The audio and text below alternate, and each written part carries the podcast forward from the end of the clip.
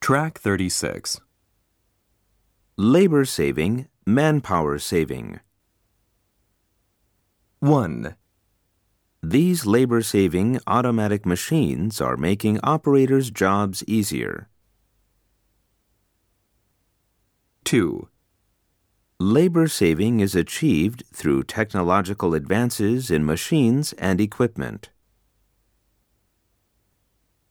3, The labor saving technological advances did not result in manpower savings.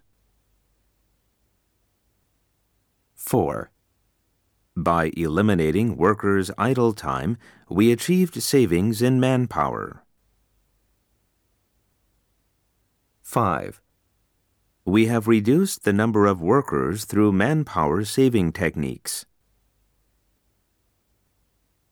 6, Manpower savings of nearly 20% led to improvements in the assembly section.